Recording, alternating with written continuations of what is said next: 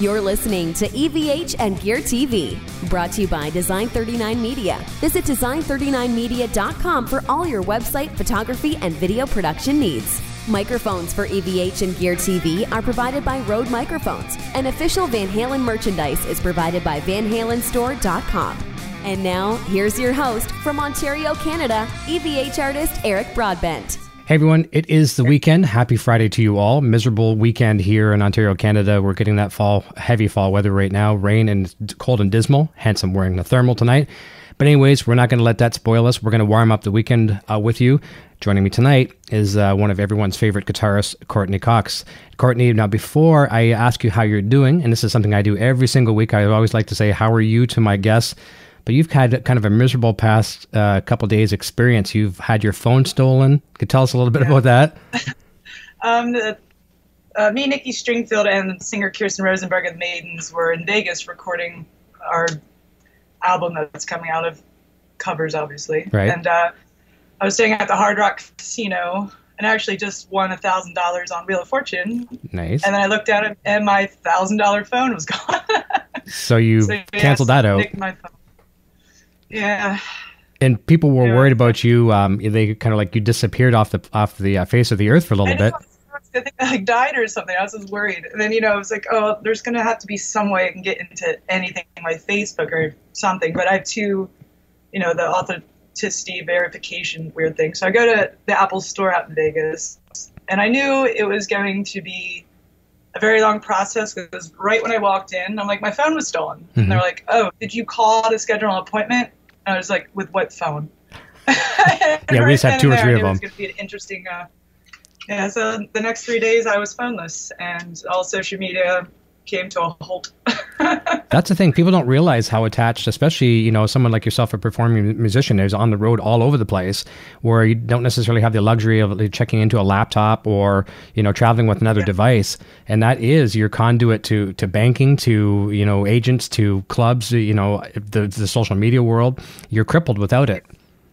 I mean, even with you, I was like, oh, he's probably waiting for me to get a hold of him to confirm this spot. I was like, oh no. Yep, I but, I'll be honest with you. You can see the gray in the mustache. It, it went a little bit grayer because I was like, okay, so sorry.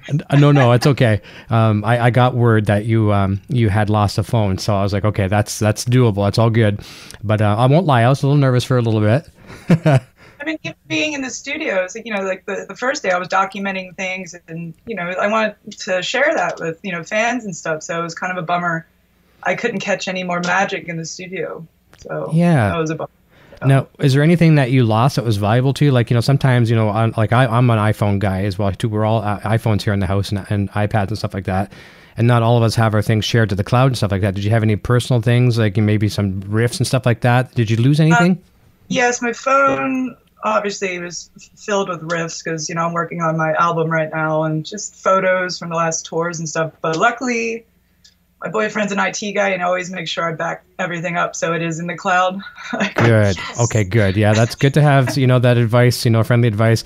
And I'm one of those people who always preaches that uh, back up, back up, back up because I'm I work in IT as well too uh, for my my customers and I'm telling them to do this all the time. And guess who has the biggest trouble when it comes to losing stuff? Is me you know? So we have to practice what we preach sometimes. Yeah or even it's like trying to remember all the passwords and stuff you know like even with my apple id i put it in 10 times wrong and then got locked out. I know. Didn't have my whole situation. I know. And, and, that's why i liked i like the thumbprint thing.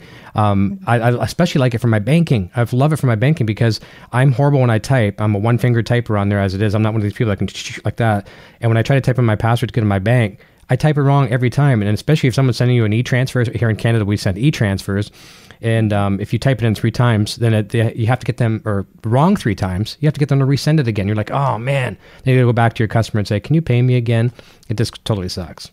Yeah, well, even the you know the phone that was stolen was one of the new iPhones and has the facial recognition. Oh. So whoever it, I'm like, have fun trying to get into that. Mm-hmm. That's right. I mean, it's brick anyway now, but Yeah, no, that's good. That, that's good. Well, I mean, the hecticness is a little bit behind you, and I promised you we'd make a little bit of a light of that, just to kind of take some of the pressure off you, because that sucks. It- Yeah. your, your life is kind of on hold for a couple days. All day on the phone with Apple, just like, can you just fix this, please? Yeah, yeah. That's. I'm, I'm glad you're in somewhat good hands as well now too. Uh, let's jump over the chat for a real quick second. We've got a whole whack of people. I'm going to try to say hi as quickly as possible, and if we have some questions come out throughout the evening, I'll uh, uh, send those your way as well too. Sean Close is here. Scott Rue, Soda Pops, Scott Connor, Mike Francis, Clayton James Hicks, uh, Brock Davison, Mel O'Brien, Mark Dillon. Um, let me see here. Snuffy Phil uh, Parmley, Blimpus is here. Michael Madey. Uh, we've got a Quentin James is here. A lot of a lot of regulars to the show, and probably some new ones tonight as well too. Um, we're already getting comments. to This It means five bucks. that's right. Yeah, that's right. To take their stress, and we're getting we're getting comments on your cats already as well too. We can. Jeez. I don't know where Pickle is. Do you want to introduce? Do you want to introduce the one we see right now? Here, I know how to get her. She's Okay. fat. So pull out the treats. Oh, look at that. Oh, hi, cheese. I don't think she'll talk, but usually she's a talker. Want a treat? There you go. Oh, there comes here comes the other one. Oh, here comes Pickle. He's a little shy. Oh, there she. Hi. Yeah, actually, a, a fan made a Facebook account for my cat. That's fantastic. It kind of. Yeah, that's cool. well, it's like we're going to be talking a tiny bit about Eddie Van Halen tonight, and uh, obviously uh, his dog Cody has his own Facebook page, so that's kind of cool. And And it's it's cool. It's like kind of weird at the same time. Yeah. But yeah, I wonder if she has more likes than I do. She probably does. that that'd be Right? kind of hard to uh, accept, wouldn't it? Be like an Yeah. ego crusher. Right. Yeah, that's awesome. I was joking with you off the air too, saying that the cats are probably going to steal the show from us tonight. Hey, as long as people are tuning in, that's good. Doesn't matter. so let's jump into some of your guitar playing. Obviously, you know, doing a little bit of research on you. I didn't know when you'd started, and I guess you started around 13. So pretty cool age, and, and we see a lot of guests come on the show. You know, some younger, some much older. I'd, I'm curious to see like who some of your influences were that made you kind of pick up the guitar, and we'll just kind of throw this in here, being that it's an EVH themed show. Did Eddie Van Halen have a little place anywhere along the lines of uh, influences? Okay. Um, well, starting off, Metallica was the reason I wanted to play. Nice. My my brother was an avid metal fan. You know, me growing up in the '90s, all I had was bubblegum pop. So it was funny. You know, I had a Backstreet Boys album and Kill 'Em All. So it was a, a weird Quite mix. comparison.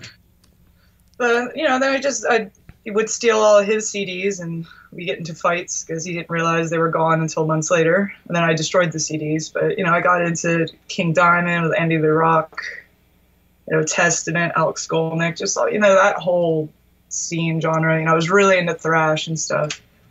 And then just the '80s metal guys like Warren DeMartini, Paul Gilbert. I mean, the top 10 standard that everyone usually lists. And uh, Eddie Van Halen, uh, of course, you know, Eruption, all that, especially for younger kids, is huge. You know, Fair Warning, Women and Children First, all that stuff. But for me, Eddie Van Halen, the, the track he did that caught me as a musician, funny enough, was his instrumental track from the movie Twister, Respect the Wind Nice. For me, just where my head was at tone wise with like, you know, delaying chorus or, you know, even Adrian Smith 80s tone, like that track, watching the movie, I'm like, who is that? You know, and then I found out it's Eddie Van Halen, just like, just note choice. And I even go back to listen to that song now, like doing my own instrumental record, just because it's just, it, you know, some instrumental tracks now is just all chugga chugga shred shred shred, but Mhm. that one just like tells a story almost. So yeah, for Eddie Van Halen, "Respect the Wind" was my my jam. I'm really glad you shared that because that's the first time that's ever been said here on the show, um, and that's a, that's a great answer. And th- I also like "Humans Being" the actual title track, you know, or, or not title track, but you know, the from the the, the So soundtrack. heavy, it's simple, catchy, and heavy. Yeah. Just that riff. driving. But yeah, you, you're talking about his note choice uh, and that, and it's very moody. So obviously, you know, there's some time in your life where it was a very emotional thing for you, and, that, and it is an emotional track. You can you can kind of, kind of go in different directions. You can be angry, you can be sad uh, with that with that track. That's very very cool. Good share. And even even with that, he, you know, he does. He'll put it. He puts his shred into it, but at the perfect spots. And it's not long. It's just a quick, like I'm still Van Halen. Here I am. Yeah, that's right. It's just, oh yeah, it's so moving. Good way to. Yeah, a lot of my friends here, um, like when I went to high school, um, in my local small town, you know, I'm not sure if it was were you a small town or big city girl or what? town outside Philadelphia. Okay. Delco, which is the main track off of my album right now. Okay, yeah, there was what's Delco, like Delaware County. It's where I'm from. So if you know uh, you know, outside Philly area. And we're all Delco, so very very small factory town. Well, the reason why the reason why I ask, and and it's the same here too. Very very small towns. Canadian small towns are just little uh, blips on the map. But you know, a lot of times, kids in school, you grew up and you're the metalhead right away, and sometimes the metal kids are kind of like centered out, like, oh my god, these are the weird kids, and and that happened here as well too. Did you find that, or were you the cool kid because you were the metal kid? Oh no, um, you know, through school, you know, I played sports and stuff, so it was kind of a weird mix because you know I was that introvert kid, so music was my outlet, but at the same time, you know, I was pushed to do sports all growing up, you know, hockey, lacrosse, and stuff, and you know, I was friends with the jocks, and for them, it was all that new age hip hop and stole the pop era stuff. And, you know, I'd be in the back blasting Pantera, you know, through my headphones, and they'd tell me to shut up. But, you know, it didn't bother me, though. I kind of liked my own little bubble. You know, it, it was my escape, that kind of music. And I think if I had that group of like metalhead friends, I don't think I would have turned out the same just because that was my escape. Yeah. Almost. So I, I, felt like everything was in my pocket, my pocket only. Yeah. I like that. But it's it's cool to hear that you actually were successful in sports too, because a lot of successful musicians, you know, that became their thing because they tried everything else and in a lot of cases, not all. I know some people that are phenomenal at everything they do and it's depressing.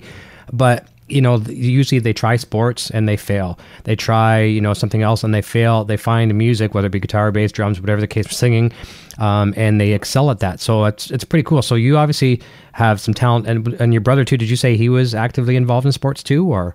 Oh no, he was just into the whole metal scene. Gotcha.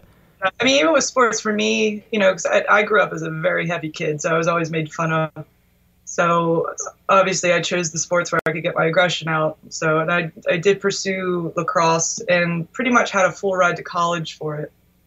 You know, I was scouted really, really early because I just had that mentality like, I will destroy you pretty much just because, you know, people make fun of me. I need to get the anger out. Yeah. And uh, then I was in a car accident and uh, really messed up my lower back. And I even have slight, um, what's the word I'm looking like for? Nerve, nerve issues? Nerve damage. Yeah you know, so even playing sometimes hurt, um, or I lock up and stuff. But uh, yeah, I got car accident, no chance of college at that point, and I just focused on guitar. That was pretty much it. That was your determination to get through it. Do, do you do any kind of things now to um, to alleviate when you get the pain and, and nerve problems? Like, is there anything, the steps you could take for it? it it's like certain, you know, positions and stuff. I can, I can feel it start to tense up, or you know, what usually sparks it is you know, tour fatigue and stuff like that. But you know, I just do the normal stretches and stuff. But you know, sometimes I really can't. It just comes on when it wants to come on. Yeah. Well, but even like back pain, you know, I just deal with it on stage. You know, sometimes on tour I'll wake up and barely be able to walk. And you're and it's just Tiger Balm stretching and hopefully get through the next show. And you're pretty physical on your shows too. I've seen a lot of the live videos. It's not just a stand and play kind of thing. You're really you go, going. Yeah, it's a circus. yeah, the, the good thing is that for you we're entertainers you know? That's right. The good thing for you you're young and and that's a good thing you know for this for the injury. Um, hopefully you can kind of carry out some of these routines as you get older because you know i mean i'm much older than you and as we get older you know the bones you know tend to it, it's accented by injury. So hopefully i'm wishing you all the best as you get older that uh, the pain doesn't um, you know become more uh, significant. Yeah now it's more the you know a lot older, a lot wiser. It's playing smart and touring smart. Yeah, exactly. You know, can conquer the world. You're hurt. So. That's right. You know, give it give it your best. Go through the motions. You know, like you know, give give it a physical show, but also know that you know by breaking my neck or putting myself in a chair to the next day is not necessarily. Thirty more shows on this tour.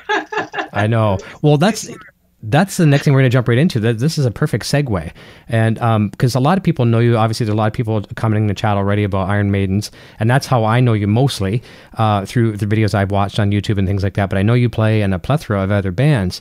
Can you kind of take our our viewers at home uh, some of the bands that you play through, uh, play with, and maybe how many shows a, a year on average you do as a kind of a, a nucleus of all of them?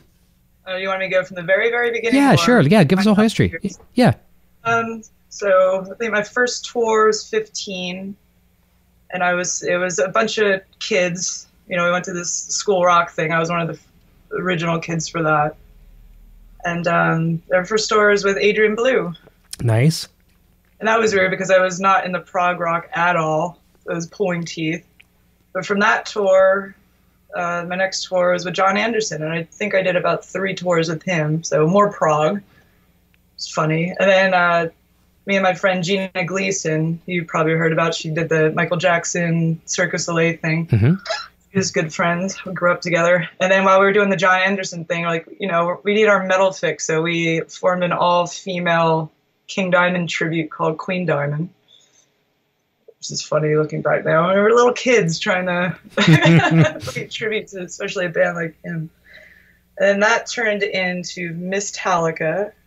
I played a few tours with them before moving out to Los Angeles at 19. Uh, I had no money, no nothing, so I, I joined a uh, all-female Kiss tribute for a hot second as Ace. That's great. I'm like memory lane right now. and then uh, through their manager, I heard that the Iron Maidens were, you know, auditioning, and I went, and it was history from then. And then uh, I think about 2012, I got a phone call from Lorraine Lewis asking if I wanted to join Femme Fatale, Fantastic. which is a really funny story because me and Nita Strauss were living with each other at the same time in the valley. And I think we were driving back from the gym, and uh, I think waiting for the big one came on Sirius XM, and we're like rocking out to it. We're like, oh man, we need like a female singer like that, you know, like the '90s, '91. I think that's when that was really big. And then lit- literally like an hour later, we got the phone call. it was just so funny. And then uh, I'm still with them. And then uh, me, Nita, and I mean, God rest her soul, Jill Janus, we formed the Starbreakers. That is a And I- lineup. That's, Yeah. that's And I think that's it for right now, other than my own stuff. jeez. So are you you're recording like you're doing the covers you were just mentioned uh, with Maidens? Are you doing your own solo record too?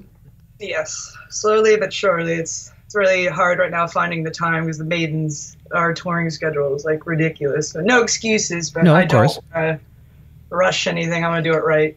I remember you were telling me too because we were trying to find a date that would, you know, first of all, I'm, I'm blessed to have you tonight because your schedule is so crazy. So um, thank goodness for that. But you were actually, you were telling me you were uh, kind of touring right into the hurricane uh, that they had down south there. yeah, we had a, a, the first show was in um, right outside Atlanta, and then the second show was somewhere in South Carolina. And we literally thought we were gonna die. Wow. So obviously like, everything was fine. everything was good. But we was more worried about the flooding and all.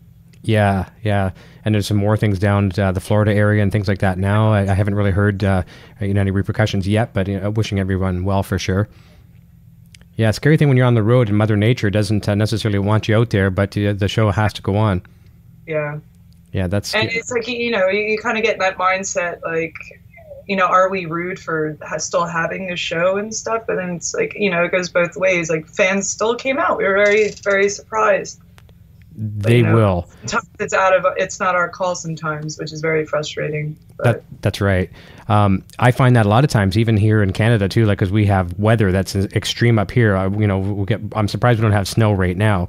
Um, but fans will be like, you know, people say stay off the road, and they'll drive four hours in the snow, you know, to go see you know a band, and it's dangerous, dangerous, dangerous. But it does show you. You know, um, and I'm sure you don't encourage necessarily that. I mean, you want people at your shows, but you know, if it's Yeah. not safe, don't come. Stay home. We'll catch the next show. But people are diehard. They're going to get there one way or another. They'll, however. yeah, I remember the last time we were in Canada, they, they were laughing. I, I think we were in Toronto.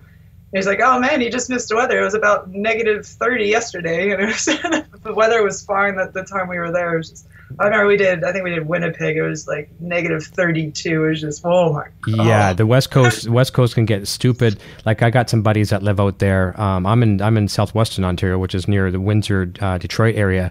Um, but I had some friends that live on the far west coast, and they had like 18 inches of snow about two weeks ago, if you can believe that. You know, we were still outside with you know maybe a light jacket. You know, not your weather, obviously down home, uh, but seasonable. Isn't it? I go outside with a t-shirt or even a light windbreaker on. You're great, and they have 18 inches of snow out there, and you're just looking at, oh my god, I know we're getting that next, and certainly not looking forward to it. it's coming. Yeah, but uh, yeah, where, where did you play? And so did you? You did say you did play Toronto. Do you remember the venue you played there? Oh, If you can, it's okay. Was it wasn't the Opera House or anything like that? Or Breast Monkey. Monkey. okay, yeah, yeah, okay. Okay. There's a couple other ones, but they kind of all run together. Oh, I know, I know. Where We're hello Cleveland. You know, we're here at Spinal Tap, right? Not many times, or you know, like we we play the trooper. I always bring out the country's flag that we're in. There's a Nice. few times the wrong flag. Oh no, I can imagine. upside down, or it's the one that they hate, or because it's missing a star. Oh, we've been through that many times. Oh yeah, that could be an embarrassing moment for sure. You, you, you know, be surprised at how really irritates people sometimes. Oh, I know, I know. Well, like I, I was joking when Research, I'm like, we did. We didn't know it just changed. that that's right. You know, all of a sudden something that was cool last week is uh, is now on the blacklist here. We can't say that or we can't do that here. yeah, pretty Yeah. much. And- And then, then you get the memo after the show. Yeah, so the numbers were good. Tickets we were sold out, but we uh, lost 15 people in the front row because they were perturbed because of the flag or something. yeah, never fails, never fails. Let's jump back to the chat for a real quick second. We're going to come back in a moment. We're going to start talking about um, before we get into the guitar discussion as far as um, some signature guitars.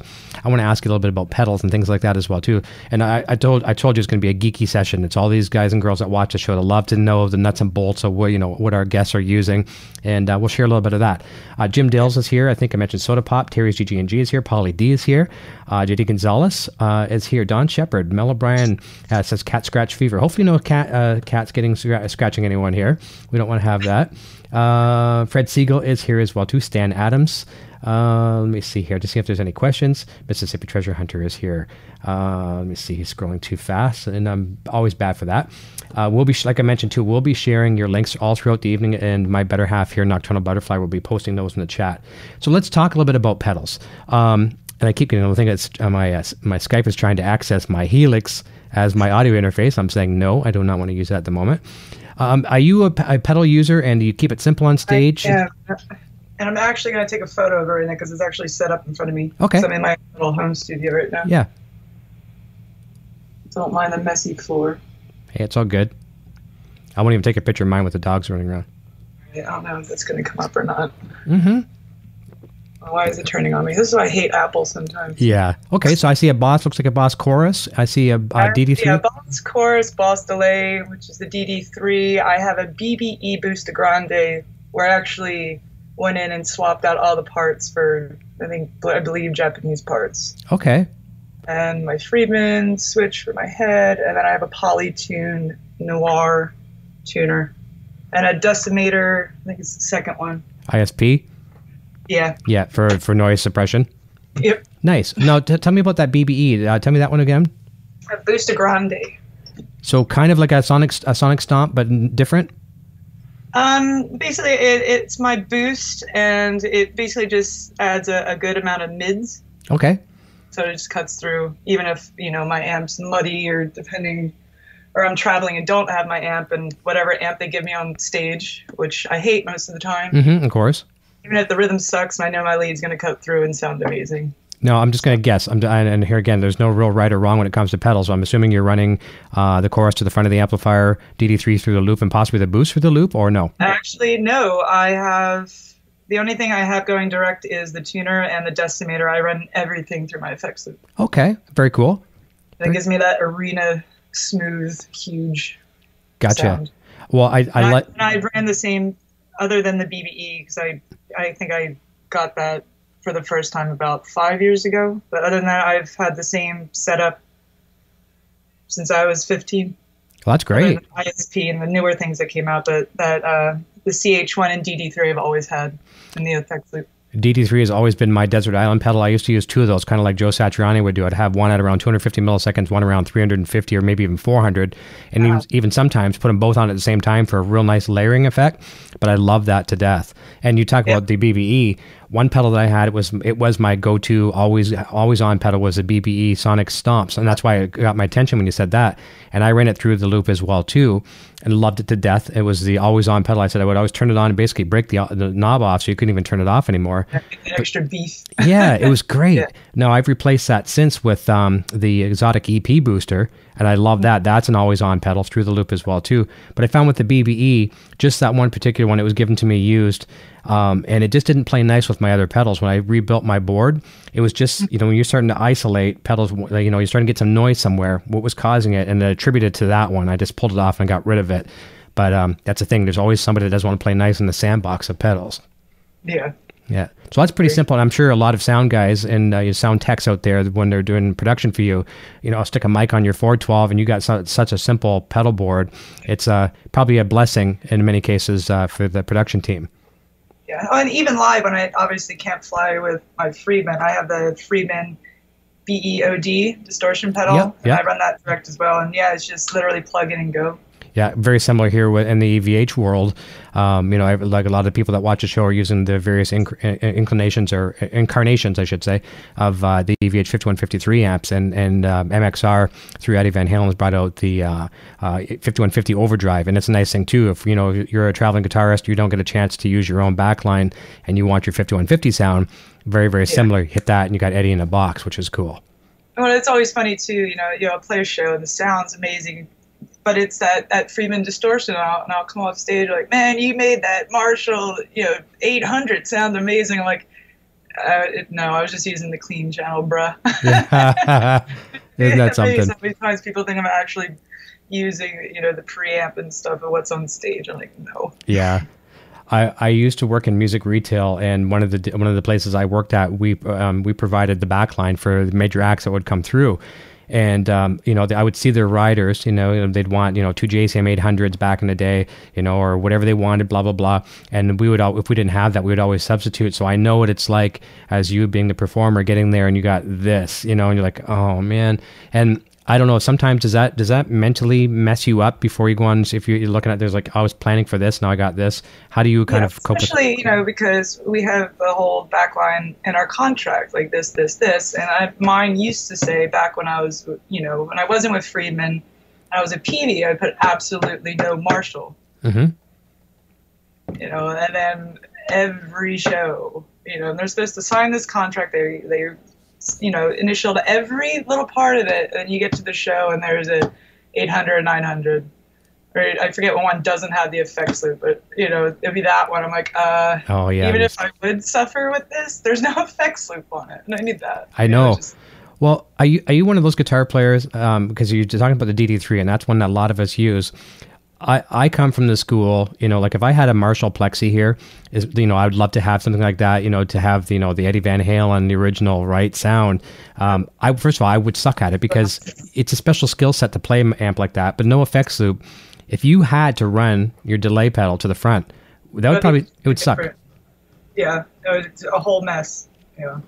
You pretty And much you have. know, it's like I, I do get annoyed at the end of the day. It's like you know what if I'm forced to play the show without everything, fine, because you know. As a musician, you should be able to make anything that's terrible sound good. Because at the end of the, the last thing, it's your fingers. So it's like, okay, if I can't sound like I'm a million miles away in the middle of an arena for the solo, oh well, the notes are there still. So Exactly. I'm sure you've had moments. I I've, I can guarantee you've had moments like this. Every great entertain, entertainer has. So let's say you got one of those gigs where you you have no effects loop. So you got to go through the motions and just get through the night. You're using uh, maybe your chorus or what, maybe not nothing, just running to the amplifier, and you're probably on stage thinking this is the worst I've ever sounded. And then you watch either a, a board mix or maybe a good fan video after the fact, whatever. And you're like, wow, that wasn't that bad. Have you ever had moments like that? It's like, yeah, thank God for the reverb in the room. yeah, but no, that's the thing. It's a lot of it, it. It's mental. You kind of psych yourself out. Even if I had, you know, some shows, you know, we use in ears now, and I have everything perfect on stage. It sounds great, but you know, I go put my in ears in, and we don't travel with a sound guy, so I'm at the mercy of every sound guy. hmm That mix comes through, and it sounds like I'm playing in a transistor radio. And that's it. That's completely mind blowing. It's like, oh my God, do I sound like that? There's just a lot of issues. I really have to zone out when I'm put in that situation. Now, using in ears for someone who wasn't using in ears for so long, and going, you know, from having, uh, uh, you know, your cabinet blasting you on the stage, was it a was it a transition for you? I, I take away the fact that you know you, you're at the mercy of the sound person, but was it a transition for you not getting kicked in the butt by the amplifier and now having it in ears, or how did that work for you? Yeah, I still hate using them. Do you? yeah, I, I hate the in ears, but luckily, um, I sweat so much on stage. I think this it actually happened in Canada. Uh, I had my pack under my shirt and actually got sweat into it, and it destroyed it. So Really? luckily, last couple tours, I've been the only one without in ears. So I'm back to my earplugs, which is yeah. But it's yeah, I want to feel that oomph behind me. yeah. That's I, you know, I still travel with my pedals and want that full half stack on stage and not get a Kemper or what everyone's doing now for the convenience because I need that oomph, Yep. you know, behind you. some some people are still that way and there's nothing wrong with that and, and i'm i've become one of the modeling people you know i'm using uh, helix myself ex- pretty much exclusively now but uh, there is that big difference. And where I, a lot of people i had um this is this is a good tip for people that are making that transition that still want that kick in the butt. There's nothing like that you know like having that hit you in the back end uh, you know with a 412 or whatever it may be. Um, Chris from Black Stone Cherry, he's on the, been on the show a couple times recently, and um, that's all he uses for for that band is Helix. But he runs out one particular output runs into a power amp into a big 412 cabinet or 212 cabinet on the stage, so he's getting probably in ear mix of of Helix, but he's also getting that kick uh, from the amp, and you're getting the best of both worlds uh, per se. Yeah. even with you know when we were just tracking the other day in Vegas, you know, before that, being at home for my own stuff, I've been going to different engineers, and they have me going through plugins and stuff, or me working at home through Logic and my Apollo Twin. You know, using that stuff, not quite so much being my tone, and I know I can reamp everything, go through that whole process. But you know, it took me three or four times to to nail it. I was in Vegas doing the main thing and had my half stack, my pedals, everything. Obviously, the cabinet was in a different room with three mics. Mhm. I was nailing things in one take because they're just so comfortable. My mindset was there because I was hearing my tone. That was me, and you know, we did an album in three days. That's good. That's that's banging uh, banging it out quickly. And you guys, like you said, uh, comfort zone is everything for some people. It, uh, your security blanket, if you want to call it that. Yeah, you know that was me with the DD3. That was my that was my security blanket. And if I have, was to lose any particular pedal, as long as I could have a sim, uh, something close to a DD3 or something of that nature, I could live for the evening. Yeah, even sure. me with writing, it's like you know, I guess I'm weird this way, but even when I hear riffs in my head, I hear it with my tone on it. that's so cool. if I sit down with something that's not my tone, I'm, I'm kind of not. I can't really translate, you know, the feel that I hear in my head. Now everyone they're like, Courtney's psycho. Courtney's show sign. I, I just will. feel like that. It's like I just have this tone stuck in my head, and if it's not what I'm hearing in my head, it just takes a lot longer. Yeah, that's. I will admit that's the first time I've heard that uh, said that way, and that's very cool. I've never heard anyone really say that. You know, when they're hearing riffs in their head, they're hearing it with their own tone. So that's pretty cool, and it also shows that you you have a, a a strong mindset of how you want your tone to sound. If you're almost dreaming it, you know, that's pretty cool. Neat. Um, a couple. Psycho. Hey. A couple of questions over in the chat. Um, and one is just a reference. that Mississippi Treasure Hunter says Sonic Maximizer. I had the BBE stomp on my bass. Yeah, that would sound nice on bass as well too. Um, my good friend Mauricio says, uh, "What is her favorite song from Iron uh, Maiden, to, uh, or what is her favorite song from Iron Maiden to play live?" And Jim Dale says, uh, "What Metallica song did you learn uh, to play first, and what gives you the most enjoyment to play?" So let's start with Mauricio first with Maiden. What's your favorite uh, to play? Oh, I get this all the time. Do ya? It's so difficult. It changes so often, but um, right now, and I'll say two, and one's my always my go-to. I say every time. That's Sea of Madness, and for my second one, right, I'll be Still Life. Okay. All right. Good answers. Good answers. And uh, James, Jim Dales, I should say, sorry, uh, says, What Metallica song did you first learn? Um, and uh, what Metallica song gives you the most enjoyment to play? So it could, it could be the same answer or it could be two different answers. One was the first one I ever attempted. Ooh, and I'd have to say Shortest Straw or And Justice for All to play live. Okay. For, I I didn't cover too much Metallica back in the day, but we covered a couple, and uh, the only one I really had fun playing, you know, because I wasn't I wasn't a fan. I mean, but I wasn't a super fan like I am of Van Halen and things like that. Would be Seek and Destroy. That was always fun to uh, to really rock up a little higher tempo. Yeah. Yeah, that's cool. A fun one. um, let me see here. Uh, so Mel, Mel O'Brien's asking, do you love Van Halen? So obviously, um, you know, um, he's asking a Van Halen reference question. And did you have you ever seen Van Halen live? Have you ever gone to any of their shows? Unfortunately, no. That's No? on my bucket list. Hopefully, I don't right? know if I'll ever get to see it. I know. Let's hope so. I hope for your I for your. did, uh, the other a couple weeks ago, I was actually seeing uh, Evanescence at the Holly, Hollywood Bowl, Eddie was there. and I was sitting diagonal to him. and I was trying to sneak a photo. I was like, and he so caught me doing it. Oh, did he? yeah, I was literally only a few feet from him. Did you get a chance to say hi or anything? Was that was it? Uh, you know, he was surrounded by people and stuff. You know, Yeah. my boyfriend's like, "Why are you freaking out right now?" I'm like, Yeah, there's some pictures backstage. I, obviously, I think Janie was probably with him, his wife. Yeah, Yeah, and a few other women. And I actually had backstage passes, but by the time I got back after Evanescence, here. he took off. So, Oh, well, I hope for your sake that they do tour. I mean, I hope for all of our sake here that they do tour again. It's looking, you know, I don't want to be the bearer of bad news, but it's looking unlikely. But I like to be that half cup, uh, half full guy, whatever. So I'm fingers crossed that they still will.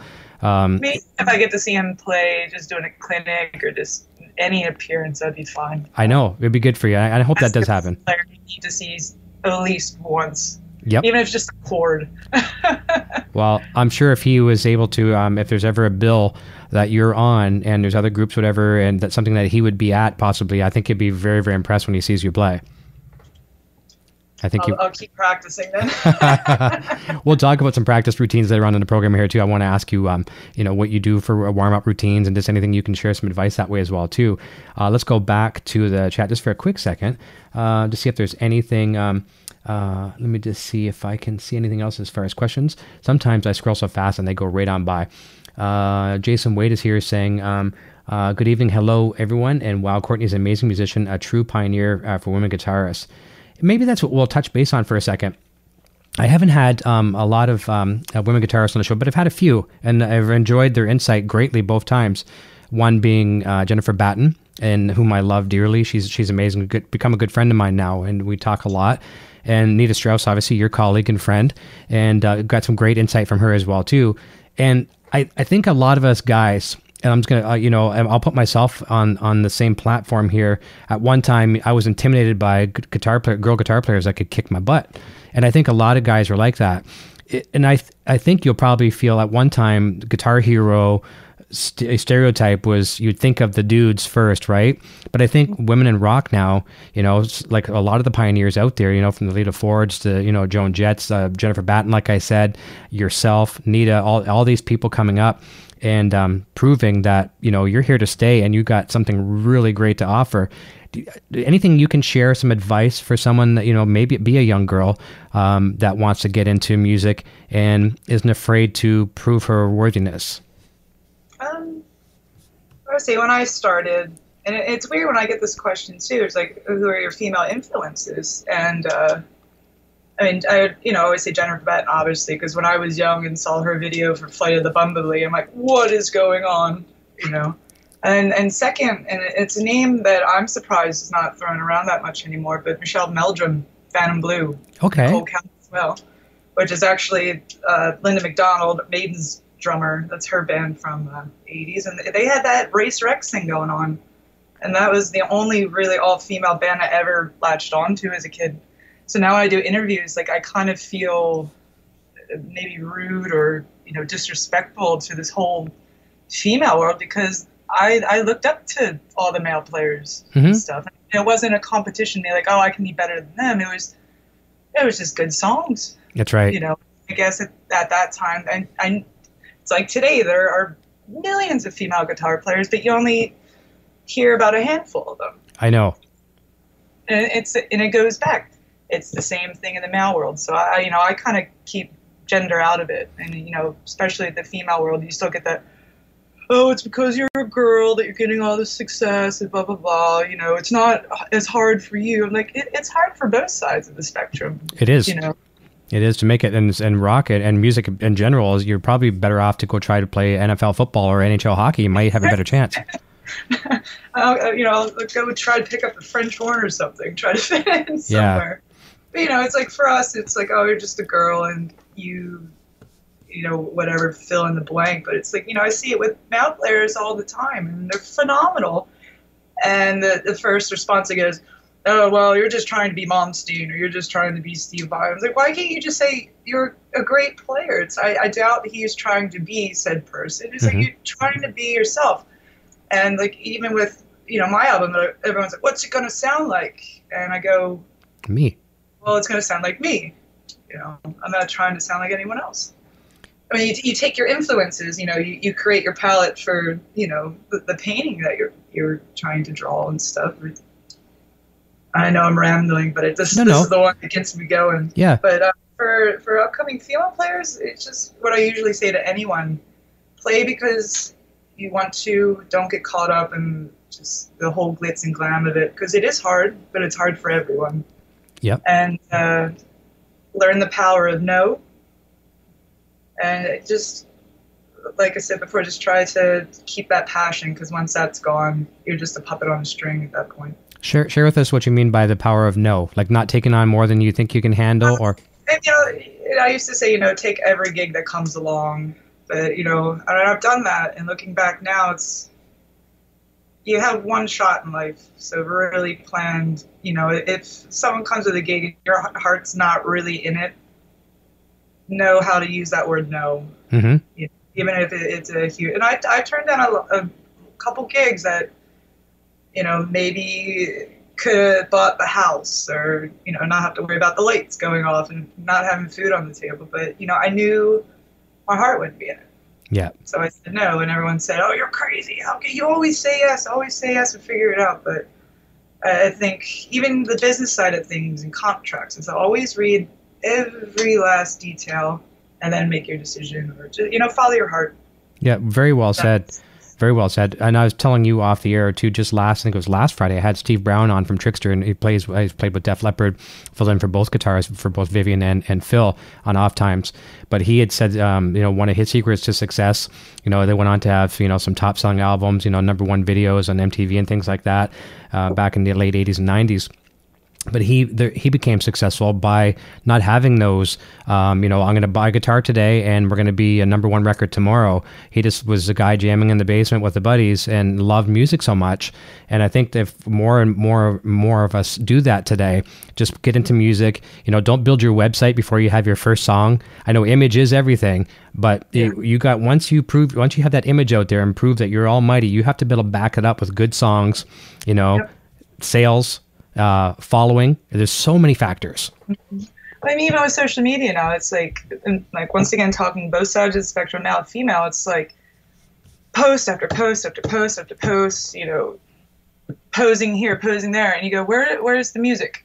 Yeah, and that comes way last. It's like, you know, I, I was guilty of it. It was just like, oh, here's me on tour, but it's like I'm documenting me on tour. So like, here's me backstage, about to go on stage. And then, you know, when I started writing and stuff, I, I would give the little clips of me playing and stuff. And everyone's like, you should do that all the time. I'm like, oh, then you'll have the full album already. You can't Yeah. do that.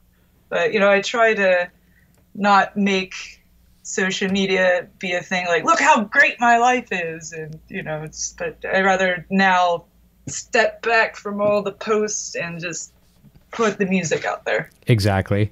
And one thing I'm trying to do myself to better myself when it comes to like you know you, you always people in general to say oh that's the the female guitarist that's the female guitarist of such and such a band or that's my Canadian buddy uh, or that's my Spanish friend.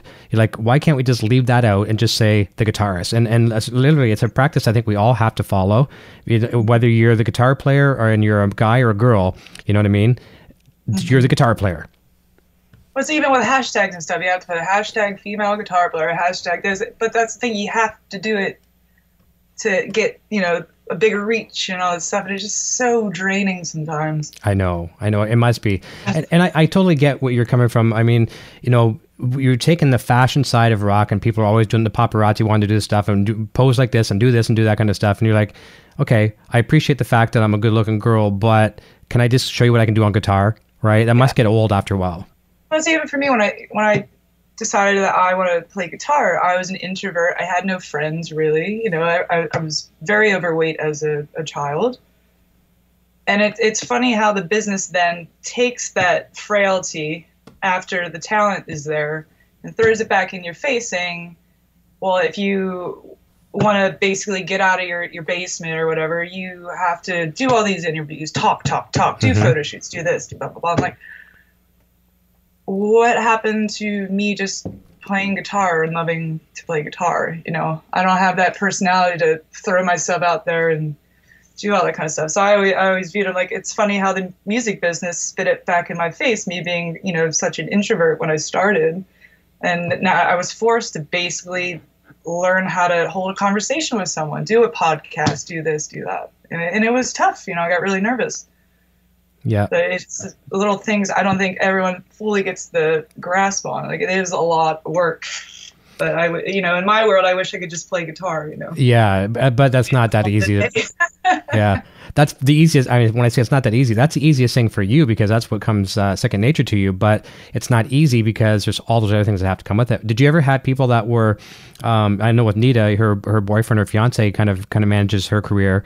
Did you have anyone that tried to steer you the wrong way, saying no, forget about the talent, let's just do this. We need to we need to kind of uh, take you in this direction. Did you have anyone giving you bad advice, and did you part ways with them, or have you always had some good people steering you?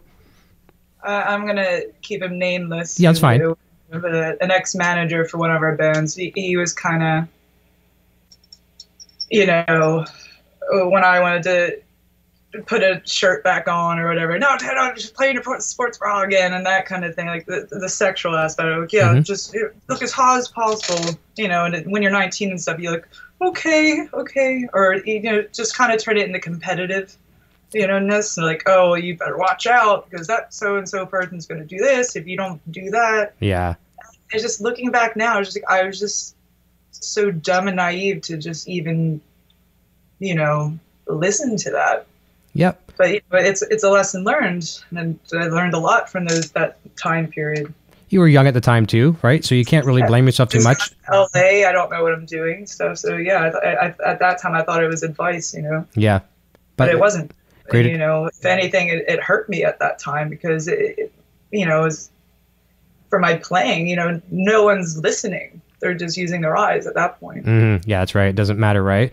I think you you might be able to uh, uh, lend some good advice down the road. You know, um, you know, I don't want to put the future too far ahead of you, but you know, if you were ever to manage a band or take someone under your wing and kind of you know uh, tutor them a little bit and say this is where we can we can go. I think all those things that you learned, all those little mistakes, can really yeah. benefit someone else as well.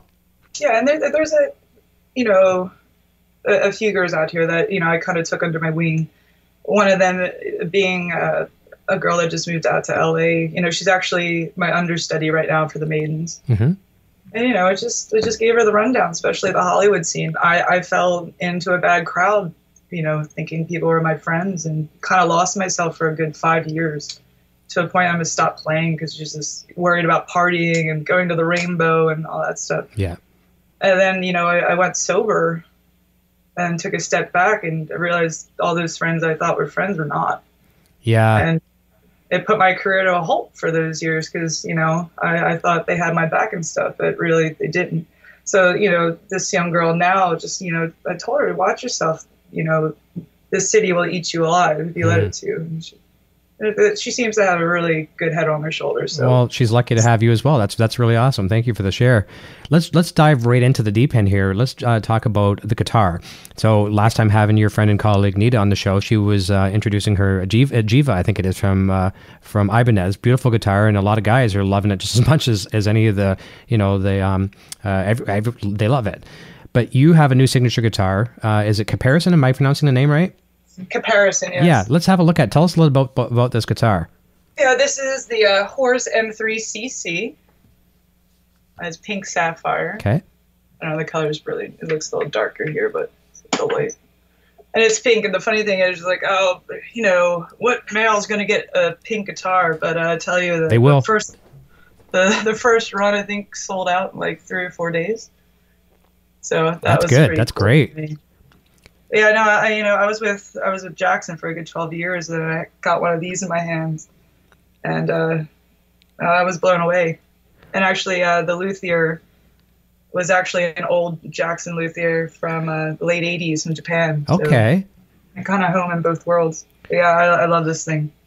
Well, here's a question I'm going to ask you. Uh, just an observation from me looking at the guitar. First of all, I think it rocks.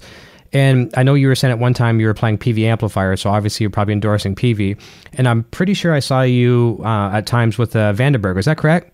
Yes. Okay, so to me, the pickup configuration is very, very similar, even spacing to the the Vandenberg. Did that have some mojo go from that guitar to what you wanted in your own signature guitar? Um, or just coincidence? Yeah, I think it's coincidence. The color, yeah, I was kind of because I always had a green guitar and a pink guitar, so I was thinking, yeah, my Vandenberg and it took me a while, but finally they broke. I'm like, okay, you know, we'll do pink for you. But yeah, that was definitely the inspiration for the color. I, I think So that's cool. That, that was a fun guitar to play, but uh, man, there's about three times that people tried walking off with it at shows backstage. So I'm Oh, like, yeah. you know what? Uh, it's a wall guitar now. yeah. No, is that is that a um an uh, authentic Floyd or is that a Schaller Floyd or Schaller. okay, nice. And floating probably for you, I'm assuming. Yes. All your guitars float. Got the dime stuff. Why don't you Yeah. since you got it plugged in, give us a little, give us a couple licks. I guess I'll go back and Aiden. oh, I just threw it out too. It's okay. Sorry. Take your time. It's all good. I haven't really uh, played it since the studio, so good old desert weather. I'm using my uh, Polytune clip-on. Oh, those are good. Those are great. Yeah, going from the desert in Nevada to the valley in Oh, San. Fernando is not a good thing for the neck. While you're tuning, just just kind of uh, you don't have to show us, but just kind of tell us about those inlays. They look quite unique. Uh, What are they supposed to be? It's it's, uh, it's a complete caparison thing. Uh, they're clocks, Hmm, okay. and then the cool thing about it is that it tells the time. Oh, first, second, third, fifth. Oh, yeah, that's cool. Yeah, and uh, this guitar, I believe, has 27 or 28 frets. Yeah. So got a lot of. So maybe I can attempt those Jason Becker uh, tunes. Okay, that's good. I was going to mention Jason Becker to you tonight too, because he just uh, leaked some of what it, I shouldn't say leaked, but is uh, promoting some of his new music. Uh, I imagine Yeah. that's something you're looking forward to hearing. yeah, actually, uh, I, I saw that video where it mentions like the 13 players hmm playing, playing tribute, and actually there's a caparison artist on there, Mattias Eklundh. Nice. That's good to know. Yeah. He's a caparison guy too. Funny guy. I love that guy. I was looking at their website today with their other artists, and they have a substantial uh, roster. Yeah, the Kill Switch guy is on there. hmm Yeah, small family, and that's the way I like it. I don't like being a number. Yeah, you know, exactly. Yes, well said. See if I remember respect the way. That's great. yeah. That's fantastic. So Coming back. obviously, having uh, a floating bridge in there, you want some mass with the uh, the tremolo there. So I think I, I know this for a fact. And I was reading the specs on the guitar. It actually comes stock with our good friend Adam's FU Tone product. Does it? Uh, basically, I have uh, the titanium inserts for the saddle. Nice, and since my sweat is toxic, I have the stainless steel screws nice. for the thing, and uh, I have the big brass block in the back to help with resonance and sustain. And then I have the noiseless heavy duty springs. Those are the those are the I think the heaviest tension to the red ones. Yeah, that's what I like because I only have to use two of them. Okay, and, And uh, they come, st- you know, standard on all my models. And basically, you know, everything's made in Japan, and my guitars come right off the same belt, pretty much. Now, here I'm gonna just uh, guess here because you're using two of the red springs. I, I use the black ones because I tune down a half step, and I use two as well too. So I'm down a half step. That's a little bit slinkier. Being that you have two in there, I'm, you must tune to concert pitch, sta- standard pitch. Yeah. Okay, there you go. That would Uh, make a difference. Standard, my own original stuff standard, and I only will go down a half step for femme fatale. And you'll switch a guitar, I would assume, right? Yeah. Yeah, I don't deal with all that. No, no. Yeah, that can be a pain. time or patience.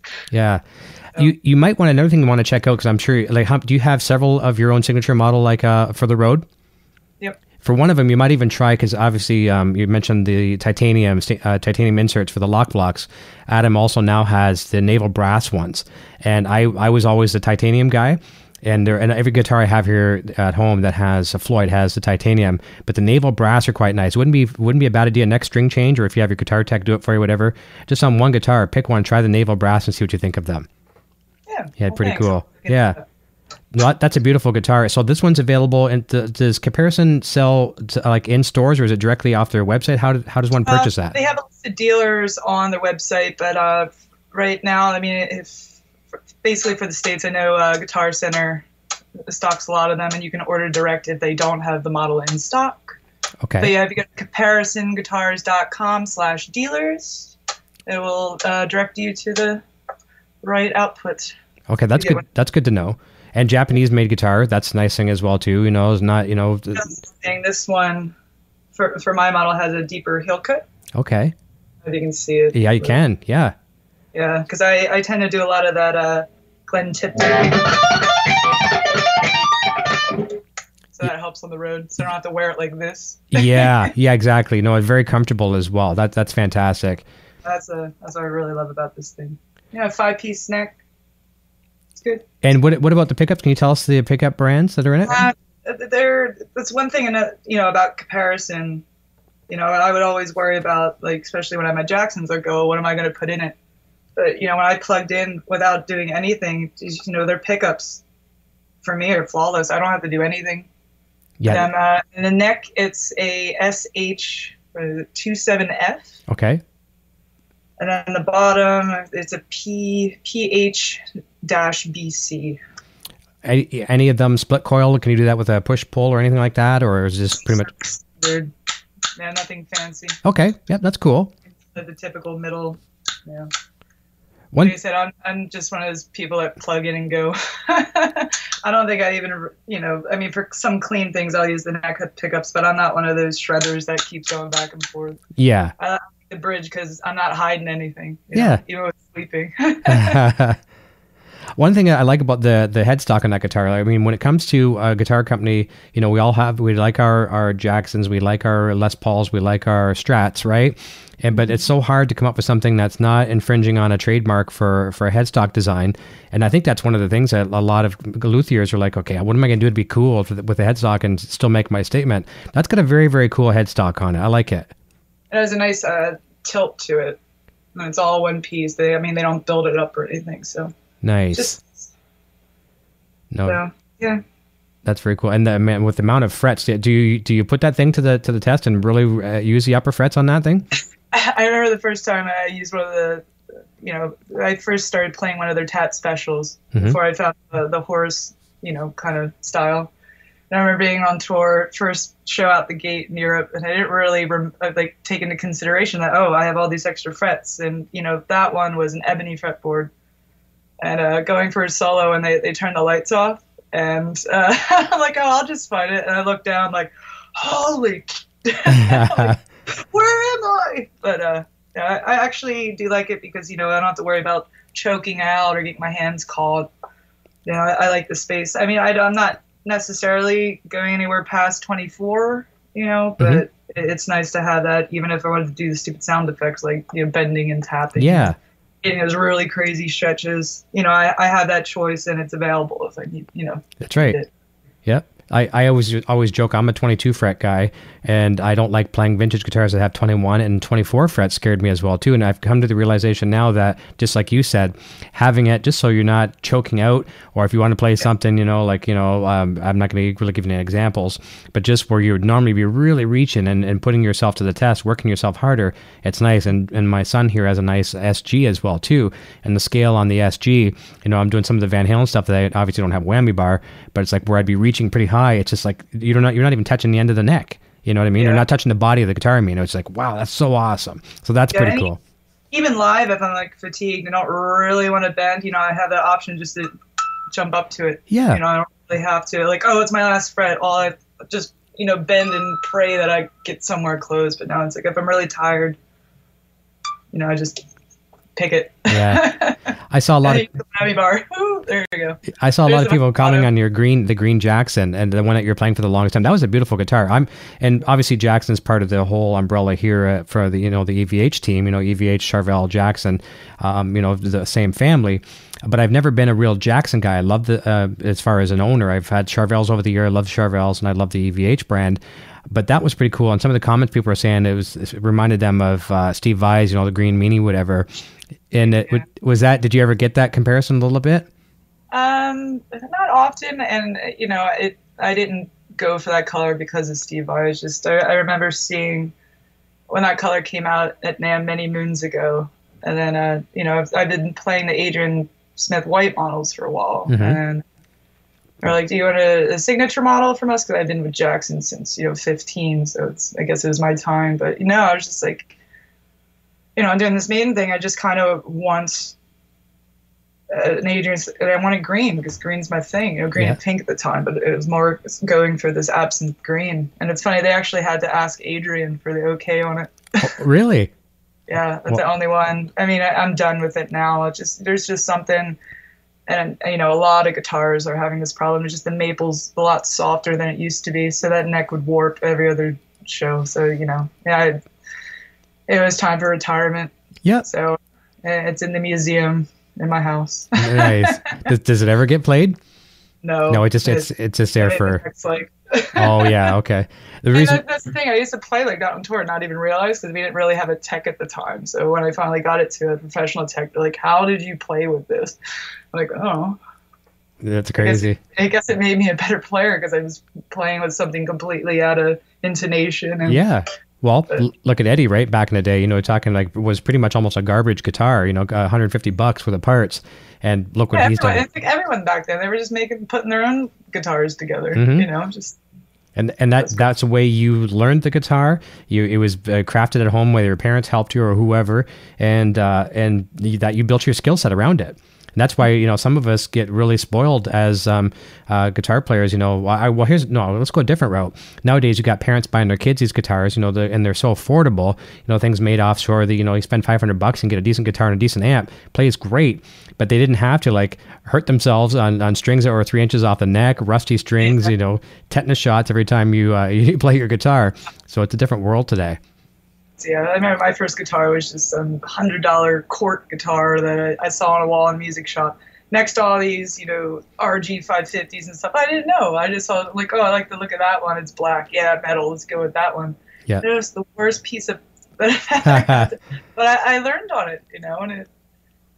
I, I guess it let me understand what is good and what is not. What's the difference between something made in Korea or this and that and Japan or a U.S. custom shop? It's like you really need to know Yeah. or feel the difference, to say. But at the same time, be able to play that fifty dollar, you know, high. Yeah. like you, Yep. you see like Zakk Wylde shredding on a Hello Kitty guitar. Like, well, like he can because he can. put that time in. That's play right. anything.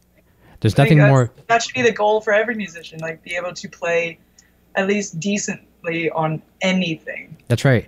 You might go to a clinic somewhere, and uh, you know it may not be your preferred guitar. It may not be your endorsed brand of guitar. It could be anything that you. And if you can't play, you know you have a job, right? And you have to be able to perform it. Yeah, and uh, co- like many jams I've been to, and you're just you know not even expecting to play, but they see in the crowd, oh, come up and play a song, and On I'm my like, guitar, oh, yeah. hey, why? Or, then you get the guitars all the way down at your ankles, but you get through it. Yeah, you have to.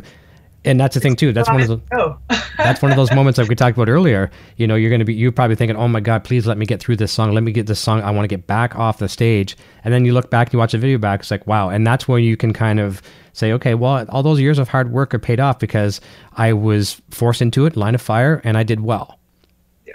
Yeah. So that, and it also shows the crowd. It's like obviously they, they can see on your face that you don't know how this is going to go. So it just shows that you're not afraid of humility or failure. You know. Yeah, that's right. And I think crowds really love seeing that. It's like, you know, I'm here to entertain you. I don't know how this is going to go, but I'm, I'm still doing it. You know, Yeah. Yeah. They, they don't know what's coming. The anticipation is, is pretty cool. And then you perform it and it's like, wow, that's, and then they, then they become super fans. If they're invested already, now they're super fans. You, you have that moment because, you know, I, I know many players that can, you know, outshine me tenfold, or but they will not just wing something in a jam night or because they don't want to mess up. But it's like you really need to get over that. Mm-hmm. you know, you, basically everyone's human. It doesn't matter how long you study, what college you went to, just how fast you can play, how bluesy you can get, how jazzy you can get. You know, it's like you really have to conquer that fear of failure or missing that note. You Yeah. know? Yeah, that's Some right. of the best notes are the wrong notes. I know exactly. Uh, and and as, as long as you make it look like it's supposed to be there, instead of making a crazy face, or actually maybe make a crazy face, make that. Slide that was supposed to be right there. That's right. Have Have you ever played any- anybody's guitar where there's no whammy bar, and then you have to go use it, and because you that maybe it's like it's, that's your thing at that moment, and there's no whammy bar? Have you ever been embarrassed that way? Uh, I'm not so much embarrassed. Like maybe just try not to break their neck doing the whole or yeah. doing it that way. But Yeah, that could be awkward. Snap. Okay, here's your guitar. I'm sorry, you didn't have whammy parts in two pieces now. no, no, I think that uh, this happened to me once when I was younger. You know, I didn't have strap locks, so I went to another kid who had a, an Ibanez at the time. I'm like, can I use your your guitar for this song? I'm gonna do one of those spins, you know, throw it around my body. He's like, okay. And of course, slow motion as I'm doing it, the screw strips out, and the guitar just hits the ground. What do you? I, I, I'm, it's funny that you mentioned strap locks. I've been uh, using the Schaller strap locks my entire life. Once they first come out, you know, like the push, like the pull type ones. What do you use for strap locks, or do you use them at all? Um, I think I have one of the, the newer ones I have, where it's kind of like the the screw. Okay. Or it's not on this one. I forget. Are these? What are the strap locks? Yeah, they look like Schallers. Oh, those yeah. Okay. I think the other newer ones I have that actually gives you the option to has another screw thing. Yeah. I don't have it Yep. Th- those are Yeah. good. I have those on every guitar too, but I'm, I'm going to share something with you that you might want to check out. Um, and this is no product endorsement or anything like that. This was just from a ship. I have this out, can you please take note? This is how uh, Oh, oh, cool. it's my cats. That is wicked cool. That's that's awesome.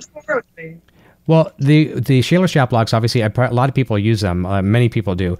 And I had guitarist Bill Lanero on the show a while back, and he has a company called Strap Tight. I'm not sure if you can see that. And they started with these type. They look almost like a bread clip, right? Can you see that? Okay. Um, and uh, Joe Satriani become one of his first uh, endorsees. And, and it make a really good point with these strap locks because we are technically kind of damaging our guitars. You know, I would get a brand new guitar, whether it be a beater or, you know, a boutique guitar, and we're taking out the screws and putting in deeper screws into the wood. And I've always found with the Schallers, I love them to death, but I'm always tightening up those screws every six months or maybe a year or something like that. And then you're taking out little toothpicks and wood glue and sticking it back in, putting the screw back in. These things here, you put your strap on your guitar, you just slide these over, and um, I asked him, I said, why does Joe Satriani not use strap locks? I, and I said, can you share that with us? I didn't know if it was, you know, private information. And he says, and Joe's ears, you know, he hears everything. The squeaky, squeaky, squeaky of, uh, like, let's say you're recording or whatever, and, and you got a strap and you're playing and that strap is sliding with the metal on metal that's squeaking. There's no resonance from the strap lock. It sounds silly, but it's true. And then you're not damaging your guitar. You should check them out on some other guitars if you don't want to try those. They're, they're dirt cheap and that you can you could have a tug of war between you know guitar and the strap and it's not going to come off Yeah. Kinda cool. I remember- What was that? Uh, I forget the the beer brand, but they always say the cap off one of those beers you can use as a strap lock. oh yeah i don't, I don't know about that I forget. Uh, i'll have to look it what's up that, that beer bottle that could be used as a uh, guitar strap? Do you remember? Remember the locks?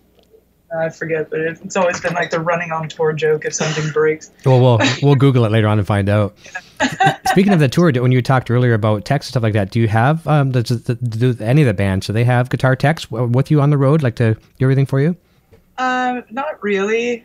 Um, we, we they've had a uh, a tech or tour manager, as we say now, that's been with the band for 17 years. But uh, tech wise, he can change a string and make sure things are in tune. Mm-hmm. But he's also, you know, he has about 10 other things on his plate at the same time. So yeah many if hats something, really, if something really goes wrong, it comes down to me, unless I have, you know, my tech there. But Mhm. that's not all the time. Yeah, that's good So it's very stressful sometimes. i can imagine i can imagine um, I, I always check before I go on or uh, on stage. I always make sure I have sound first, just in case. Do you have a bit of the skill set? Let's say, let's say you were there and it's sink or swim. You had one guitar and you have to wire up a humbucker or something come off. Were you able to do that, or is that something a little challenge? I I mean, if he has a soldering thing and everything, but I yeah, if he they're does. not chopping with that either. If he's busy, I break a string. Literally, it'll take me like maybe a minute to get going again. That's good. I Good have to- to make sure I have a couple extra wines so I can just pull it down. yeah. Um, So- I and I was I was going to ask a question on this, but I actually I know the answer. Um, DNR strings. That's your DNR strings are who you endorse, correct? Yep. Yeah, they were very kind. Um, uh, they shared it on Instagram on their story today, the show for tonight. So uh, when you're talking to them, uh, tell them thank you as well too for for sharing that. It was uh, very appreciated. They're really good to me. Nice. That was actually the first pack of strings I ever bought for my first guitar. That's DR. cool. And so you're loyal to them. That's obviously another reason why they're probably very happy to have you. That says a big testament about a brand when you stay with them, you know, since day one. Like uh, Paul Gilbert on the show, you know, I was asking him about his love of Ibanez, and it just it just worked for him. He never really went anywhere else, and um, you know that's that's well appreciated from the manufacturer. Yeah. No, you you had Ibanez for a bit. I saw some photos with you uh, doing Ibanez, and obviously Nita was heavy into Ibanez. Was it something you thought maybe about going down that rabbit hole at one point? No, that that guitar. I know I used it for a photo shoot. That was pretty much it. Um, I, I, bought that when the anniversary RG 550s came out, mm-hmm. just because I was a huge Paul Gilbert fan at the time. But that that was more just for a collection. Gotcha. For me, that you know, the necks are a little too thin on the Ibanez, I can't really grip dig in the way I do. Okay. And is your action? You keep your action uh, extremely low, or is it um, not as low? It's, I mean, it's low, but not obnoxiously slow. Or okay. Slow, low. Low. Yeah, nothing cuts out. I can still do all my Dimebag bombs, but no, anything cut now. That's good. I'm, I'm finding more and more guitar players that I talk to. Like you, I assume like everyone like I said that, that is a shredder will say likes their action like super super low. But I'm finding more and more people like no, they really want to get under that string, and Yeah. it, it's just hard to imagine playing fast on on action that's not in as low as as some of ours. But I guess that's it all depends on the player. Yeah, I mean, it, it depends on how hard you play. And like a lot of players I have it where they really light, and they do more of the attack on this side. But it's like I like that kind of extra effort I have to put in for the legato stuff or Mhm. tapping, just with slightly being higher. But yeah, I, I just need something to grip onto. Yeah, yeah, that makes sense. Um, there's a question over in the chat from uh, someone named Cran says, "What was the most challenging cover song you've ever learned to play?" And it doesn't have to be necessarily something maybe that you've done with uh, the tribute bands and things like that, but maybe one of the most challenging songs you've ever had to learn. Uh, probably 16 speed metal symphony cacophony. Oh boy, Yeah, God, maybe.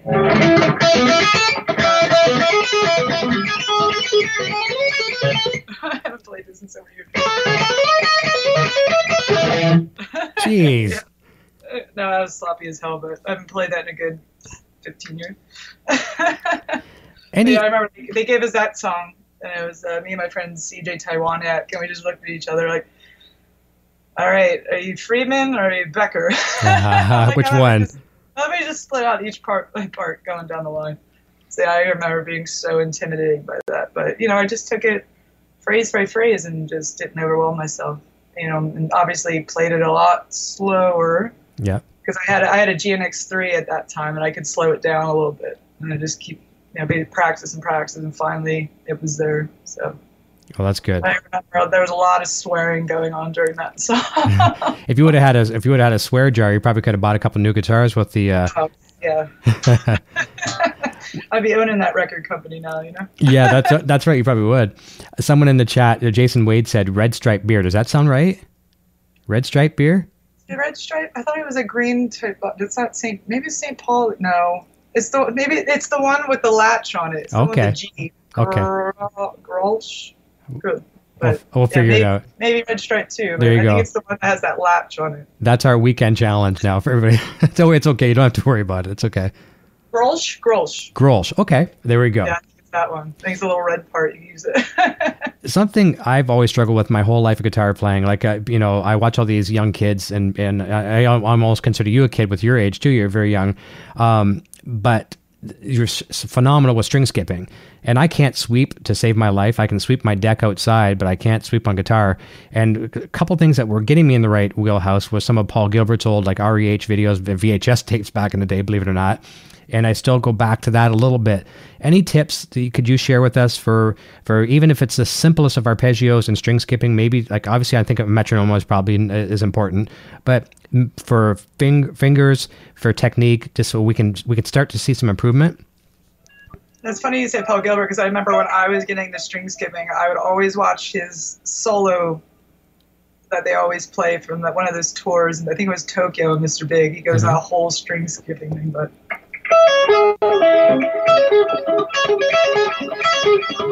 Oh, I haven't played this in forever too. Bear with me. It's okay.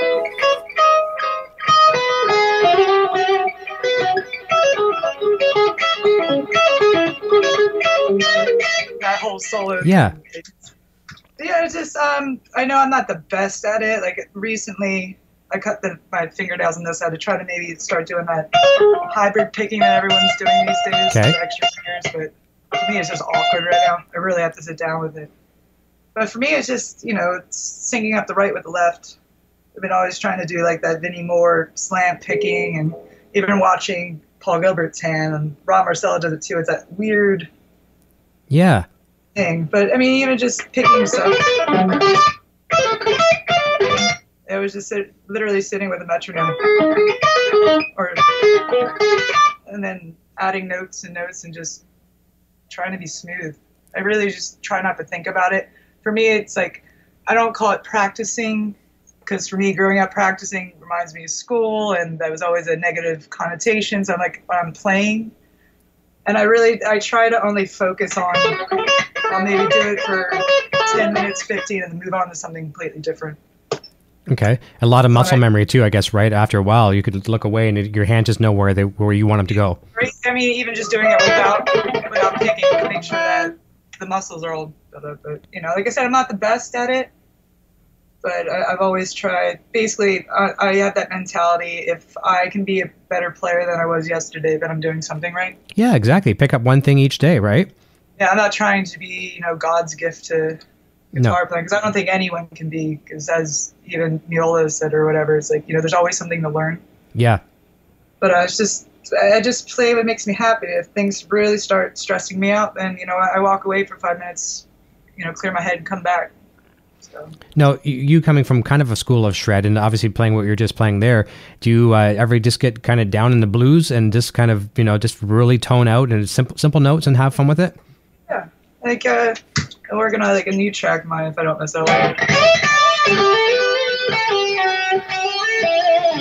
of that snooze kind of stuff, and it, you know, I was getting really frustrated with my album stuff because you know there's so much pressure right now, especially Mhm. the female world, like everyone getting their own stuff out. And, so, you know, I was just kind of getting stressed out. Like, you know, am I not writing fast enough? So it's like, you know, I, I was hanging out with Vinnie Moore the other week because he's one of my idols, Mm-hmm. and he's actually playing on my album. Nice. It's like, you know, I saw him live on that tour he just finished with Richie Kotzen and Gus G. I was just like, really just sat him down, like, you know, like your instrumental songs like Daydream and stuff. How did you approach that kind of stuff? You know, because your your albums aren't just complete shred the whole time. Right. He's like, well, yeah, that was, you know, I'm ad libbing here, but basically, he wasn't out to like prove anything. He just played what he wanted to.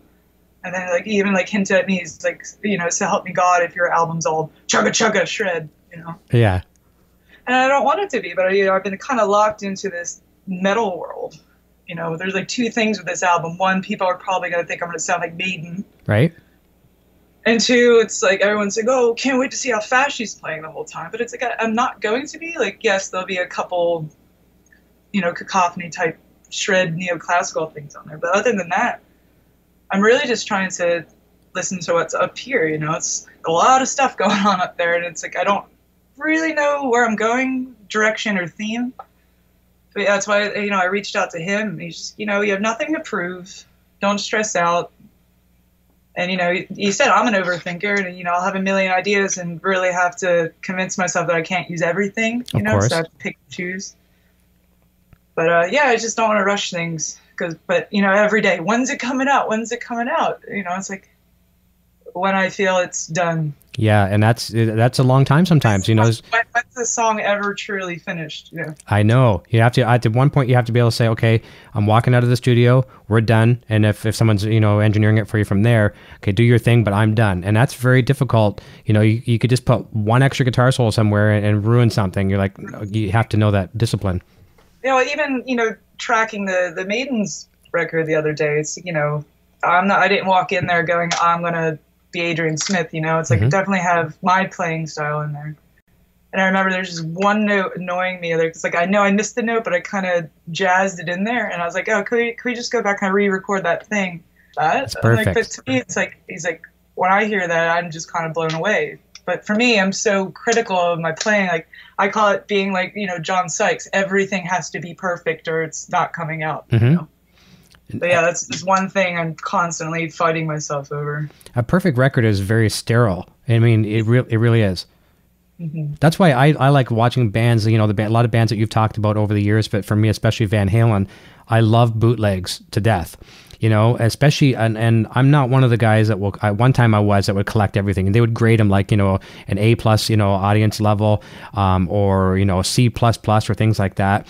I wanted something that's a good mix for that I could at least you know capture it and listen to it. Um, but um, that's why I think the energy was there, like raw, raw, raw energy. You know what I mean? Yeah, and I, That's- I'm obsessed with like the, all the old '80s albums, like even Wasp and stuff. It just a chainsaw sound, like production, maybe not have been the best, but you just you get that energy from it.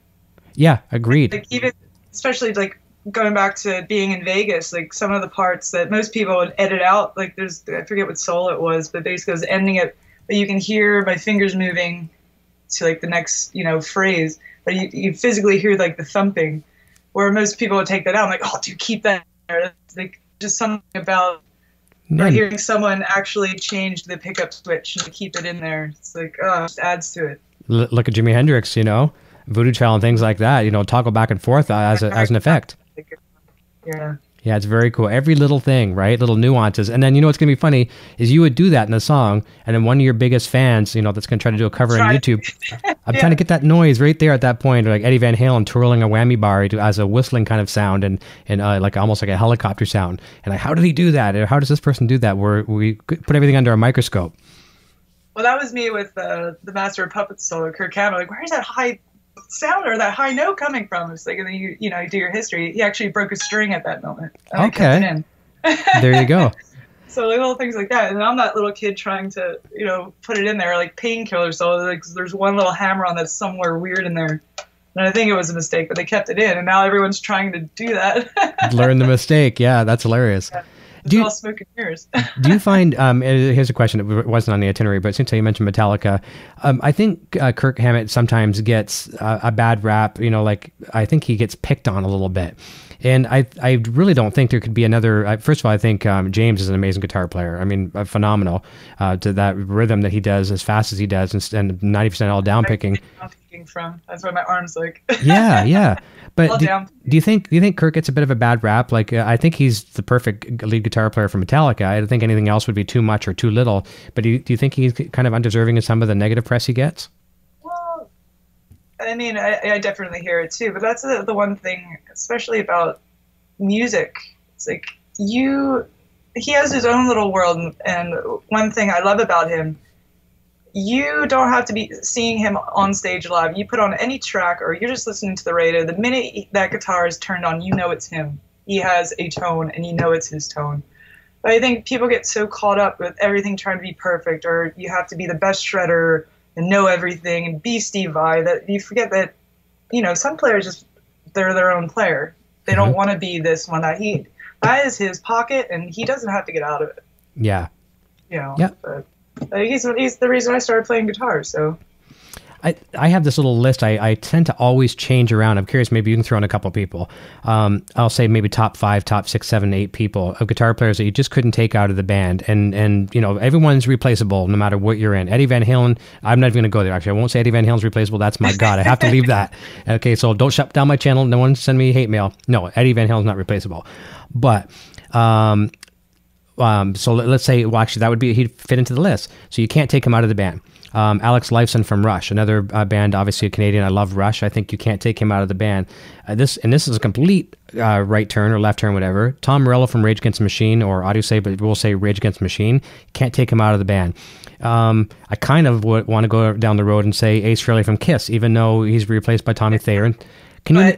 Kiss doesn't sound like Kiss and don't kill me Kiss fans. Kiss doesn't sound like Kiss without Ace Frehley. That's right. Can you can you can you continue the list with maybe three or four guitar players you think that you just you're not gonna, Oh. e- even a couple? I mean, I would say Maiden, Steve Harris. Okay. Oh, great, great. Sure, sure. Yep. Let's consider guitar. We'll say guitar in this case too. You know, bass guitar. This is tough. I mean, I would have said Megadeth with Marty Friedman, but that happened. hmm Um, But Steve Harris was a good one. That was a really good one.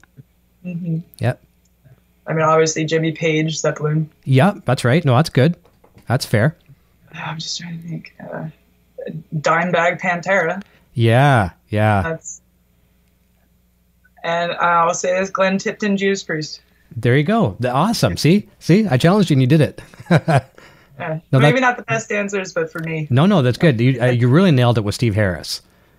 And and he was he the founding member? Did he physically create that band? I think so. Yeah. And they all trickled in. Yeah, he driving force. for Adrian, I forget his name off the top of my head, but Uh, he's one of the guys. Um, obviously, I liked him growing up as a bass player. Uh, loved him to death.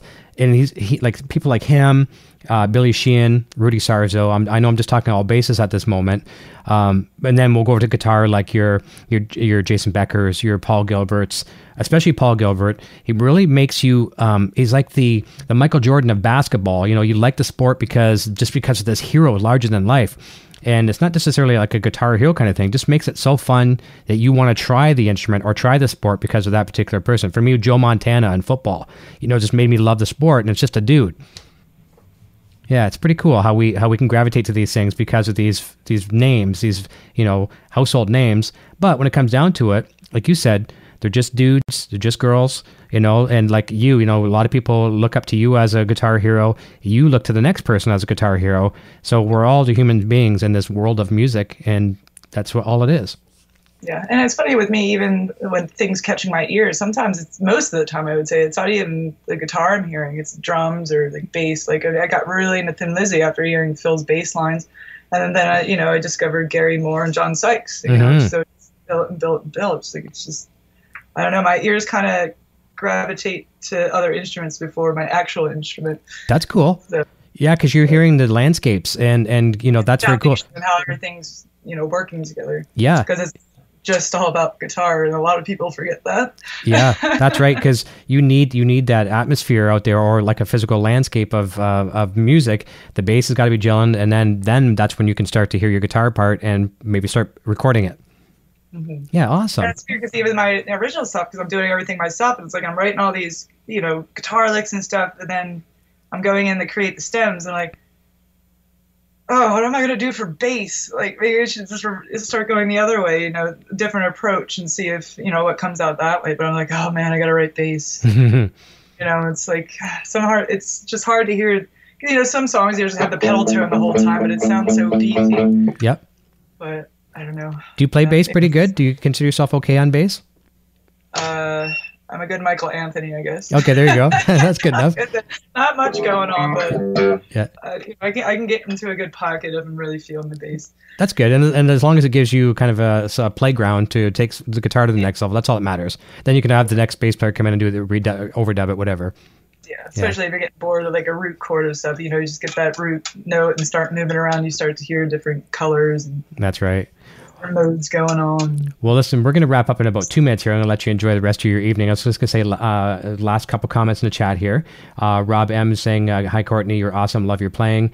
Um, a couple of people uh, commenting. Daryl McMillan saying, uh, "Yeah, the Grolsch beer bottles, things like that." Yeah, so that's it. yeah, so there we go. I learned I learned something about beer tonight. Uh, Soda Pop, um, can't type on my new Chromebook. Ron Paget's here. Love the comparison. My favorite guitar is the Horus. Nice. Um, quick question. Um, if uh, so, you probably mentioned probably the, the Friedman pedal. Uh, Brian Cote saying uh, favorite distortion pedal, probably the BEOD. yeah, Yeah, nice. yeah, the, Very good. I swear about that thing. Good.